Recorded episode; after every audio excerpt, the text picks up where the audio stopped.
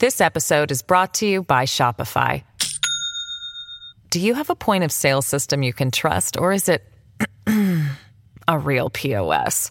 You need Shopify for retail. From accepting payments to managing inventory, Shopify POS has everything you need to sell in person.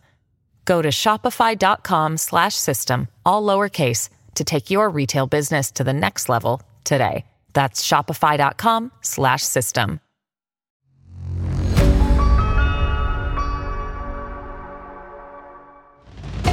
You are listening to Indian Scams, only on Audio Petara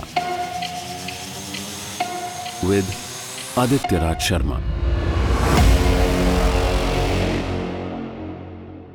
दुनिया में जब भी बड़े scams and scammers की बात होती है तो इटली के चार्ल्स पॉन्जी और अमेरिका के बर्नार्ड मैरॉफ और ल्यू पर्लमैन का नाम सबसे पहले लिया जाता है इन तीनों ने पूरी दुनिया के शातिर घपलेबाजों को बेहद इंस्पायर किया। वर्ल्ड में ये तीनों फ़ेमस रादर इनफेमस घपलेबाज आज भी फादर्स ऑफ़ स्कैम्स के रूप में जाने जाते हैं। स्कैम्स का संक्रमण इंडिया में सबसे पहले 1947-48 में पहुँचा था। ये बीमारी देश की जनता के सामने सबसे पहले जीप स्कैंडल के रूप में आई थी। 1948 के जीप स्कैंडल को आज़ाद भारत का पहला स्कैम कहा जा सकता है। मेरे कहने का मतलब है हम फैक्चुअली कह सकते हैं कि 1948 का जीप स्कैंडल ही इंडिया का पहला स्कैम था। उसके बाद तो कई कई हुए और होते ही रहे। अगर आज हम बिगेस्ट स्कैमर्स ऑफ़ इंडिया की बात करें तो कुछ नाम हमें याद नहीं करने पड़ते। स्पॉन्टेनियसली ज़ुबान पर आ जाते हैं। Harshad Mehta, Ketan Parekh Abdul Karim Telgi, Nirav Modi, Vijay Mallya, Raju Ramalinga and so on वैसे 10-11 साल पहले इंडियन नेशनल लोक दल के हरियाणा के प्रदेश अध्यक्ष ने कहा था, भारत का सबसे बड़ा स्कैम है कोल गेट स्कैम, यानी कोयला घोटाला, जिसमें 11 लाख करोड़ का घपला किया गया। अगर मैं उन चंद बड़े स्कैम्स की बात करूँ, जिनकी वजह से एक विदेशी एनजीओ, बर्लिन बेस्ड, ने इंडिया को एशिया पैसिफिक रीजन का मोस्ट करप्ट नेशन कहा था तो वो है Abhishek Verma arms deal scam, Waqf board land scam, Telgi stamp paper scam, the Coalgate scam 2G spectrum scam, Adarsh housing society scam, Commonwealth game scam, Satyam scam. मैं एक के बाद एक इन सभी इंडियन स्कैम्स के बारे में आपको बताऊँगा। अगर मैं पहले तेलगी स्कैम्प, यानी स्टैम्प पेपर स्कैम से अपनी बात शुरू करूँ तो कुछ यूँ कहूँगा कि जो कभी दाने दाने का मोहताज रहा हो, वो कैसे कर गया तीस हज़ार करोड़ का घोटाला? सुनकर तो ये बात हवा हवाई लगती है। पर यह बिल्कुल सच्ची बात है। रेलवे स्टेशन पर मूंगफली बेचकर गुजर बसर करने वाला एक आदमी कैसे बन गया इतना बड़ा माफिया, जिसने फर्जी स्टैम्प पेपर्स बेचकर तीस हज़ार करोड़ का घोटाला कर दिया। तेलगी ये नाम आप सबने सुना ही होगा। उसका पूरा नाम था अब्दुल करीम तेलगी। दुनिया के अन्य बड़े बड़े फ्रॉडस्टर्स की तरह, तेलगी भी शायद चार्ल्स पोंजी के पोंजी स्कीम से ही इंस्पायर्ड था। एक्चुअली पोंजी स्कीम, ये वर्ड 1919 में चार्ल्स पोंजी नामक एक स्विंडलर यानी ठग के नाम पर गढ़ा गया था। दरअसल, पोंजी स्कीम एक ऐसा इन्वेस्टमेंट फंड है जिसमें कस्टमर्स को बिना किसी जोखिम के बड़ा मुनाफा देने का वादा किया जाता है। इन्वेस्टमेंट से हुई नई इनकम का इस्तेमाल ओरिजिनल इन्वेस्टर्स को उनका रिटर्न अदा करने के लिए किया जाता है, जिसे वैलिड ट्रांजैक्शन के रूप में मार्क किया जाता है। पॉन्जी स्कीम में पुराने इन्वेस्टर्स को रिटर्न उपलब्ध कराते रहना नए इन्वेस्टमेंट के कांस्टेंट फ्लो पर डिपेंड करता है। इसीलिए जब इस फंड का फ्लो सूख जाता है तो स्कीम खत्म हो जाती है और ज़ाहिर है, जिसके बाद इन्वेस्टर्स का पैसा डूब जाता है। चार्ल्स पॉन्जी की original scheme American postal service को सेंटर में रखकर ही तैयार की गई थी। पोस्टल स्टैम्प से जुड़े इन्वेस्टमेंट्स को कहीं और इस्तेमाल किया जाता था। मैंने इसीलिए तो कहा था कि तेलगी भी शायद चार्ल्स पॉन्जी से ही इंस्पायर्ड था, क्योंकि उसने भी स्टैम्प पेपर्स को ही घोटाले का ज़रिया चुना था। 29 जुलाई 1961 को कर्नाटक के खानपुर में जन्मे अब्दुल करीम तेलगी के पिता इंडियन रेलवेज में सर्विस करते थे बट अनफॉर्चुनेटली बहुत कम उम्र में ही उसके सिर से पिता का साया उठ गया था। माँ ने बड़ी मुश्किल से बच्चों को पाला था। पूरा परिवार दाने दाने के लिए मोहताज रहता था। छोटी उम्र से ही परिवार की लिविंग के लिए तेलगी ने कई तरह के काम किए।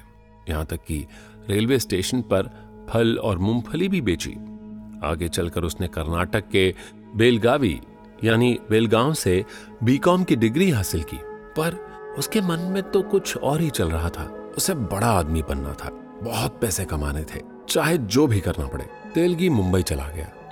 वहाँ कई तरह के काम धंधों से उसने कुछ पैसे जोड़े और वो सऊदी अरब चला गया। उसे बड़ी उम्मीद थी कि वो वहाँ काफ़ी धन दौलत कमा पाएगा। लेकिन ऐसा कुछ हुआ नहीं तो वो निराश हो गया। वो वापस मुंबई लौट आया। मुंबई लौट आने के बाद उसकी लाइफ ने जो टर्न लिया, वो वाकई किसी को भी हैरान कर देगा। मुंबई आकर तेलगी ने गौर किया कि उसके गाँव और आसपास के लोगों में दुबई जाने की होड़ सी लगी हुई है। उसको एक तरकीब सूझी। उसने अपनी एक ट्रैवल एजेंसी खोल ली और लोगों को दुबई और सऊदी अरब भेजने लगा। ऑब्वियसली ये काम वो सीधे तरीके से नहीं करता था। इसीलिए इस काम में कई बार उस पर जालसाजी के आरोप भी लगे। इसी के चलते सन उन्नीस सौ तिरानवे में पहली बार उसे अरेस्ट किया गया और जेल भेज दिया गया। जेल में उसकी मुलाकात शेयर मार्केट के एक घोटालेबाज, रतन सोनी से हुई। रतन सोनी पेशे से एक सरकारी स्टैंप वेंडर था। सोनी ने उसे समझाया कि जेल ही जाना है तो कोई बड़ा हाथ मार के जाए। छोटे मोटे कामों में क्या फंसना? जेल में रतन सोनी ने खूब अच्छी तरह से तेलगी का ब्रेन वॉश किया। तेलगी ने रतन सोनी को अपना उस्ताद मान लिया और आगे चलकर दोनों बिज़नेस पार्टनर्स हो गए। सोनी की सलाह पर ही उसने स्टैम्प पेपर्स बेचने का काम शुरू किया, जिसका अच्छा खासा कमीशन उसे रतन सोनी को देना पड़ता था। यहाँ से शुरू हुआ स्टैम्प पेपर घोटाले का सफ़र। आगे चलकर एक राजनीतिक दल के नेता की मदद से इनको स्टैम्प पेपर्स बनाने व बेचने का लाइसेंस मिल गया। लाइसेंस का नंबर था एक दो पाँच शून्य शून्य। इसके बाद दोनों पार्टनर्स ने कई बैंकों में अपने अकाउंट खोल लिए। कई नए ऑफ़िस खोल दिए। यही वो टाइम था जब दोनों ने नकली स्टैम्प पेपर्स बेचने का काम शुरू कर दिया था। पहले ही साल दोनों ने मिलकर ढाई करोड़ के स्टैम्प पेपर्स के साथ दस करोड़ के फर्जी स्टैम्प पेपर्स बेच डाले। फिर तो नकली स्टैम्प पेपर्स बेच बेच कर ये दोनों करोड़ों कमा रहे थे और उन पैसों से नए नए डिफरेंट बिजनेसेस शुरू कर रहे थे। बट सन उन्नीस में नकली स्टैम्प पेपर्स पकड़ में आने लगे। मुंबई के कई पुलिस स्टेशन में रिपोर्ट दर्ज हुई, जिसके तार सीधे तेलगी के ऑफ़िस से जुड़ रहे थे। आखिर एक कलेक्टर ने तेलगी का लाइसेंस ही रद्द कर दिया। तेलगी पकड़ा गया, उसे जेल हो गई। लेकिन अब तक के इस खेल में तेलगी देश के लचर सिस्टम की कमजोरियाँ जान चुका था। वो पुलिस और प्रशासन को मोटी रिश्वत देकर बेल पर बाहर आ गया। बाहर आकर उसने वही फर्जी कारोबार अपने एक दोस्त के नाम पर शुरू कर दिया।